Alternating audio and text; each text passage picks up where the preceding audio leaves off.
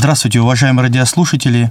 В эфире Иркутского радиоканала передача «Православные беседы». В эфире священник Максим Гаськов и наш гость, высокопресвященнейший митрополит Иркутский Ангарский Максимилиан. Владыка, здравствуйте, Христос воскресе! Воистину воскресе, дорогой отец Максим, дорогие радиослушатели. В эти дни Пасхи мы рады беседовать с вами. Действительно, в эти праздничные дни хочется пообщаться на духовную тему, в том числе и, возможно, и у радиослушателей есть запрос на то, чтобы услышать о духовном. Я думаю, мы многие вопросы, которые есть у людей и в обществе, затронем в нашей беседе. А, Владыка, действительно, вы, можно сказать, предвосхитили мой вопрос. Мы разговариваем в дни Святой Пасхи. Мы прекрасно знаем, что Пасха – это не только конкретный день, а это целое событие, целая череда а, различных дней, э, чего стоит только Светлая Седмица, а затем э, до Святого праздника Вознесения мы э, делаем по празднество, так называемое. То есть мы да себя каждый раз, друг друга, встречаясь друг с другом, приветствуем словами «Христос воскресе». Да, отвечаем «Воистину воскресе». Это заменяет слово «Здравствуйте» да. в этот период. Многие люди задаются вопросом, особенно такая околоцерковная наша а, общественность спрашивает нас о том, что вот воскресенье. В других религиях эта тема освящена, конечно, но, наверное, не так в полноте, как в христианстве. Вот вопрос, хочется от вас услышать э, ответ на вопрос. А почему так? Почему тема воскресения для нас так важна? Я думаю, что во все времена и все народы были религиозны. Религиозны, значит, они э, верили, что над ними есть Бог. Его, конечно, качества были различные в разное время у разных народов, но то, что люди не одни на этом свете, они верили практически все и всегда. И также они обращали внимание, что их жизнь очень скоротечна. Каждый человек мог задуматься, а что будет со мной, когда я уже умру? Неужели все будет идти, как идет вокруг, только без меня? Меня вообще не будет. Я думаю, что эти мысли, они, конечно же, не свойственны человеку не, не может принять, ему не может ответить на этот вопрос, потому что душа наша вечная, потому что мы образ подобия Божия, и поэтому религия всегда давала знания о том, как жить вечно. То есть есть жизнь после смерти, только она может быть со знаком плюс или минус, она может быть благоденственная, либо в некотором мучении, страдании. Это тоже различных народов и религий по-разному описывается, но целиком религиозность – это значит есть вера в жизнь после смерти и учение о том, как этой вечности блаженной достигнуть. И, конечно же, Христос принес с собой, как Спаситель, весть о воскресении, потому что Он на глазах у людей умер мучительной смертью на кресте, и на третий день, получается, воскрес. То есть его также увидели в образе человека, несколько изменившегося, то есть не все могли его узнать с первого раза, но начиная с ним общаться, они чувствовали, что это тот же самый их учитель. Поэтому воскресенье для нас – это прежде всего жизнь после смерти, и уже в христианстве это жизнь с Иисусом Христом в вечности, в блаженной вечности. И поэтому для нас это, конечно, праздник победы над смертью. Если до Христа все люди, кем бы ни были хорошими, шли в ад, то есть печать смерти, власть дьявола над каждым человеком главенствовала, то после воскресения Христа он победил смерть как первенец из мертвых и всем показал дорогу. То есть нужно взойти на свой крест земной, вынести его, а умерев, ты воскреснешь. Зависит от того, как ты этот крест нес на этой земле, таково будет твоя участь в воскресении.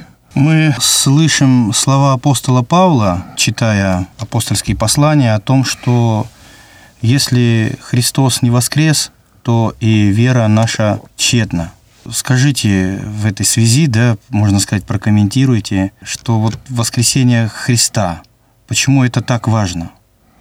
Почему а, мы именуем воскресение Христова Пасху праздником праздников?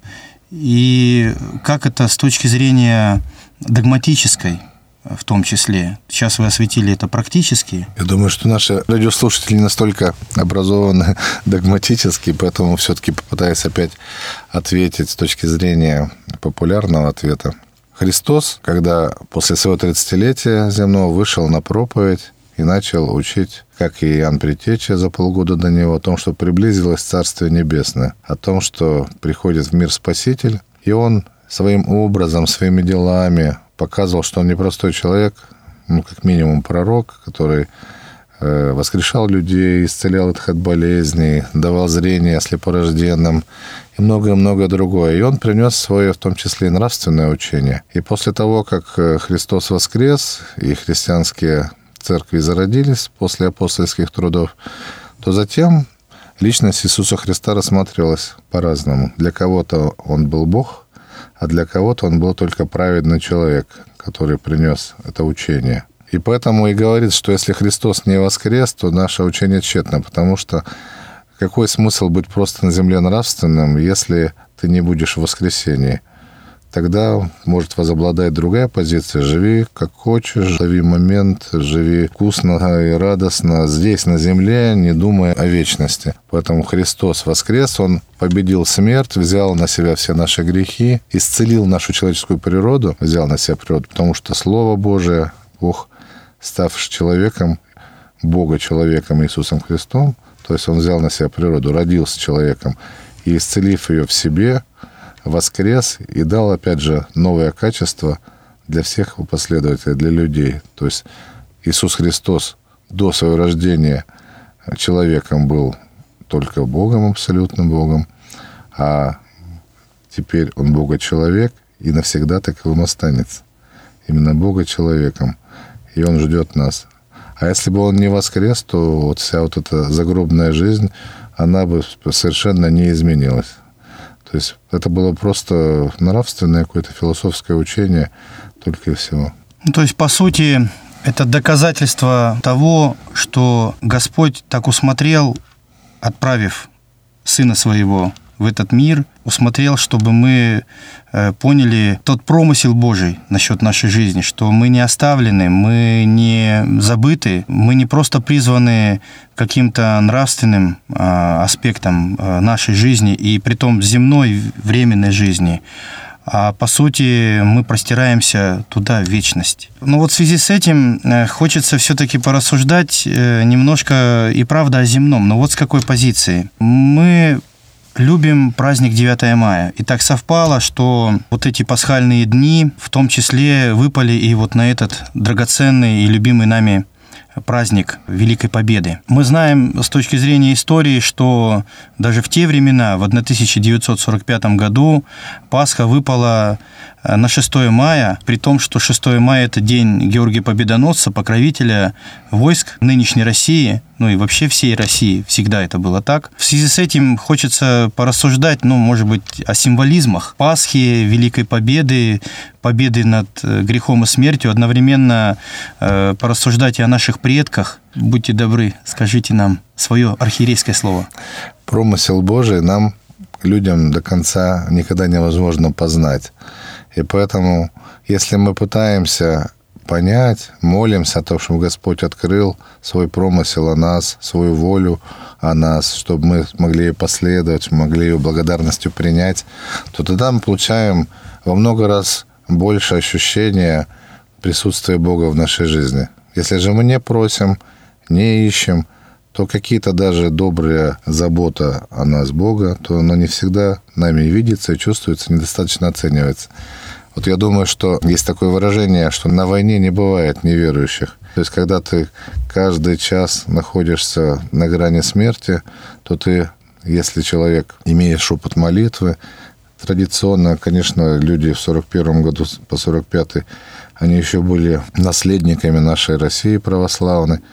Многие были, большинство из них крещены православной церкви. И поэтому, конечно, на войне это все обострялось. Хоть это, может быть, и не было популярным проявлением на людях своей веры, своих молитв, эмоций, но в душе, как многие ветераны потом рассказывали, это все было. И вот когда эти четыре скорбных года, тяжелейшие года заканчиваются победой, то, конечно, когда это совмещается с праздником Пасхи, когда победы добра над злом, жизни над смертью, все это в совокупности ассоциируется. И когда многие из наших солдат э, в Тулу, в том числе жен, матерей этих солдат, молились о победе Богу, и она случается в праздник Пасхи, то есть это, конечно, э, видно, что именно молитвы были услышаны, потому что это явное знамение того, что молитвы услышаны, враг повержен, истина восторжествовала. Я думаю, что это было именно знаменем того, что христиане, их молитва услышана, наши православные христиане, русские, потому что в каждом деле есть все-таки некоторая нравственная составляющая – люди могут молиться, молиться о том, как бы успешнее украсть uh-huh. или как бы что-либо сделать такое. Но это не значит, что они правы.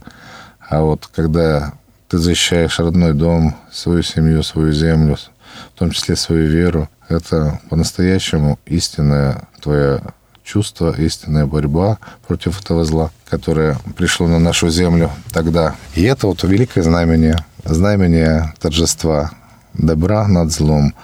И во многом это повлияло, в том числе и на власти наши социалистические, советские, что после войны, ну, уже даже в конце войны начинались выпускаться из тюрем священники, архиереи, стали открываться храмы, открываться семинарии. А множество людей, фронтовиков – возвращались и становились тоже прихожанами ревностными, ничего не боящимися, никаких окриков, того влияния партийной, идеологической ну, вот мы знаем архимандрита да, Кирилла Павлова, да, например, такой яркий самый. Да, и они просто возвращаясь, в том числе становились священниками, монахами по обету. Потому что, находясь на грани смерти, многие обещали Богу изменение своей жизни, в том числе и статуса. Многие обещали посвятить всю свою жизнь служению когда были на грани смерти. И, выжив в этой войне, они возвращались и исполняли свои обещания, приходили в монастыри, приходили в храмы, становились старостами храмов, в церковный совет входили. То есть это действительно было довольно массово. Вот. Это тоже свидетельство того, что люди видели помощь Божию, осязали ее непосредственно, а как для всего народа, это, конечно, День Победы в праздник Пасхи. Владыка, хочется услышать еще ответ на такой вопрос. Мы сегодня рассуждаем с вами о таком внеземном нашем бытии. Часто разные религии по-своему представляют ту загробное существование, а, которое мы ожидаем, как люди верующие. По воскресенье, что же все-таки будет там? Как это все будет? Потому что многих это интересует. Вот Христос воскрес. Мы знаем, что Он воскрес в другом теле. Действительно, вы уже это откомментировали. Его многие не узнавали. Э, он проходил сквозь стены, мы читаем из Евангелий. А он явился, с другой стороны, Он кушал. И это не был какой-то бесплотный дух. Часто мы представляем, что мы будем какими-то бесплотными духами или что-то еще в этом роде. Вот как это все? Вот хотелось бы от вас услышать. Есть церковное учение о втором пришествии Иисуса Христа. То есть до того, как Христос не пришел второй раз, все умершие люди, их души находятся в таком бестелесном состоянии. А когда приходит Христос на суд, то живущие в то время на земле приходят как есть, а остальные люди, души соединяются с телами, воспроизводятся тела, причем, я так думаю, что, наверное, эти тела будут воспроизводиться как раз в соответствии с красотой души или mm-hmm. с безобразием души. Почему Христос был таким благообразным по человечеству после воскресения, хотя он был очень страшен в момент своих э, мучений и казни, потому что все это воспроизводится, как человек жил. И тогда уже будет определение вечности, будет новое небо, новая земля, сказано в Священном Писании. С одной стороны, это будет жизнь уже будущего века. Конечно, подробности мы знать uh-huh. этого не можем. Uh-huh. Мы только для себя-то мы выбираем то, что, как нам жить.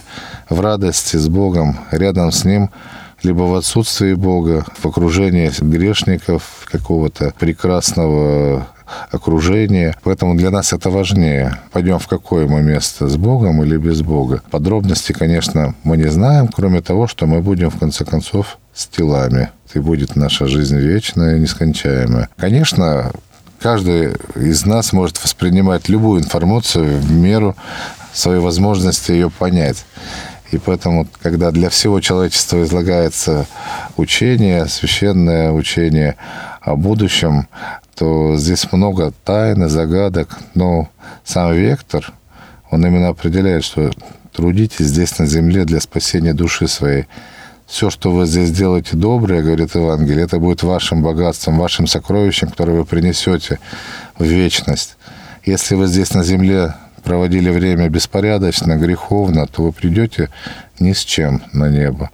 И душа ваша, просто не зная Бога, не зная Его любви, не благодаря Его за эту любовь, не зная своей любви к Богу, на простом по притче о брачном пире просто невозможно будет находиться грешнику среди праведников, потому что он этого не знает, не умеет, не научился, не прочувствовал.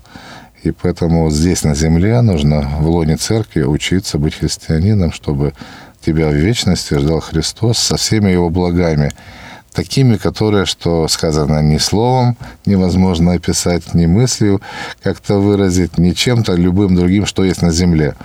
То есть нас ждет абсолютно новое и прекрасное будущее. Хотелось бы подытожить нашу программу вашими благопожеланиями радиослушателям.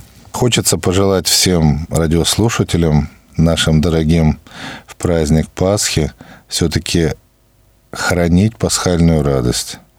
Ту радость, которую человек, с одной стороны, получает даром от Бога, но все-таки ее количество, ее качество зависит от наших трудов. Никогда невозможно что-то прочувствовать, ощутить очень глубоко и сильно, если ты для этого вообще ничего не предпринял если ты не старался, если воспринимаешь эту радость буднично. Вот хочется, чтобы нам на будущее время мы знали, что хочешь ощутить пасхальную радость и в день Пасхи, и все 40 дней до Вознесения. Хочешь быть радостным, счастливым, потрудись Великий пост. Потрудись над своим покаянием, потрудись над своим преображением души. Ходи в храм, читай Священное Писание – Думай о вечности. Наша задача в какой-то момент нашей жизни понять, что не все здесь очерчено земным, а впереди нас ждет вечность. И когда мы это поймем, все земное станет таким мелким и ненужным по сравнению с тем, что нас ждет на небесах, что мы просто начинаем посвящать себя больше духовному, больше небесному. А то, что нам одеться, что есть, Господь нам это все равно даст потому что Он это обещает. Ищите прежде Царствие Божие и правду Его, а остальное, что есть и во что одеться, вам дастся, вам приложится. И поэтому хочется, чтобы эта пасхальная радость сначала была нами заработана, вот можно сказать, чтобы мы прошли и через пост, через Страстную Седмицу след Господу нашему Иисусу Христу, пережили и его страдания, а затем его воскресение. И это чудо воскресной ночи, когда тебя обнимает совершенно неземная, именно пасхальная радость, это не с чем просто сравнить в этом мире людям. Поэтому те, кто ее не знают, можно им просто посочувствовать от того, что они лишены такой возможности. Поэтому я призываю вас всех искать пасхальной радости, прежде всего в пост, Страстную Седмицу, в покаянии, в желании быть рядом с Господом. А затем, когда эта пасхальная радость нас наполнит, и когда будет переливаться из нашего сердца нас, на окружающих, чтобы это было постоянно и, опять же, без всякого сожаления, оказывать эти радостные знаки внимания людям, которые не имеют праздничных продуктов Пасху, тем, кто не имеет информации, знания о традициях Пасхи, тем людям, которые находятся сейчас в озлоблении или болезни. То есть все, что мы видим вокруг себя, этих людей, мы должны все-таки по нашей молитве к Богу чем-то одарить радостным, пасхальным. И это будет вот законченность. То есть сначала мы потрудились, от Бога получили, эта радость нас преизбыточествует, а затем изливается на нас, она дает плод в том, что мы на людей, окружающих, по-настоящему действуем по-христиански, что невозможно никакими словами, изысками на людей подействовать. Только именно своим внутренним миром можем мы влиять на людей по-доброму. Преподобный Серафим Саровский сказал, спастись сам, и вокруг тебя спасутся тысячи. То есть себя надо начинать, а затем все устроится и вокруг нас, и в наших семьях, и среди наших друзей. Потрудиться нужно каждому. Уважаемые радиослушатели, дорогой Владыка, мы не можем пройти мимо того дня, который наши э, редакторы которые трудятся за пределами, да, нам их труд не виден, но мы их э, должны поздравить. 7 а, мая – это День радио. Мы хотели бы отметить этих людей, пожелать им э, Божьей помощи в их трудах, потому что благодаря их невидимому становится слышимым наша духовная работа, поэтому мы их благодарим. Несомненно, вы правы, и я присоединяюсь поздравлениям с Днем радио, потому что проповедь, которую Иисус Христос принес в этот мир с помощью радио, может быть гораздо шире, гораздо явственнее, доходить до каждого человека. Вот это тоже по благодати Божией может быть очень полезным. В этом смысле хочется пожелать всем работникам это прежде всего мира, мира душевного, здоровья, а также мудрости, потому что в чем заключается человеческая мудрость? В умении отличать добро от зла. И поэтому здесь вы, как режиссеры, можете наполнить эфир чем-то спасительным и полезным для людей, а можете чем-то ядовитым. Поэтому вот мудрости желаем вам, чтобы по-настоящему все наши эфиры были полезны, спасительны, радостны и вдохновляющие для людей. Дорогие радиослушатели, к сожалению, наша программа подходит к концу. Нам хотелось бы слушать Владыку Максимилиана и слушать, но эфирное время есть эфирное время, поэтому, к сожалению, мы с вами прощаемся, но я думаю, что мы будем просить Владыку э, присоединяться к нам чаще и чаще. Христос воскресе! Воистину воскресе! До свидания!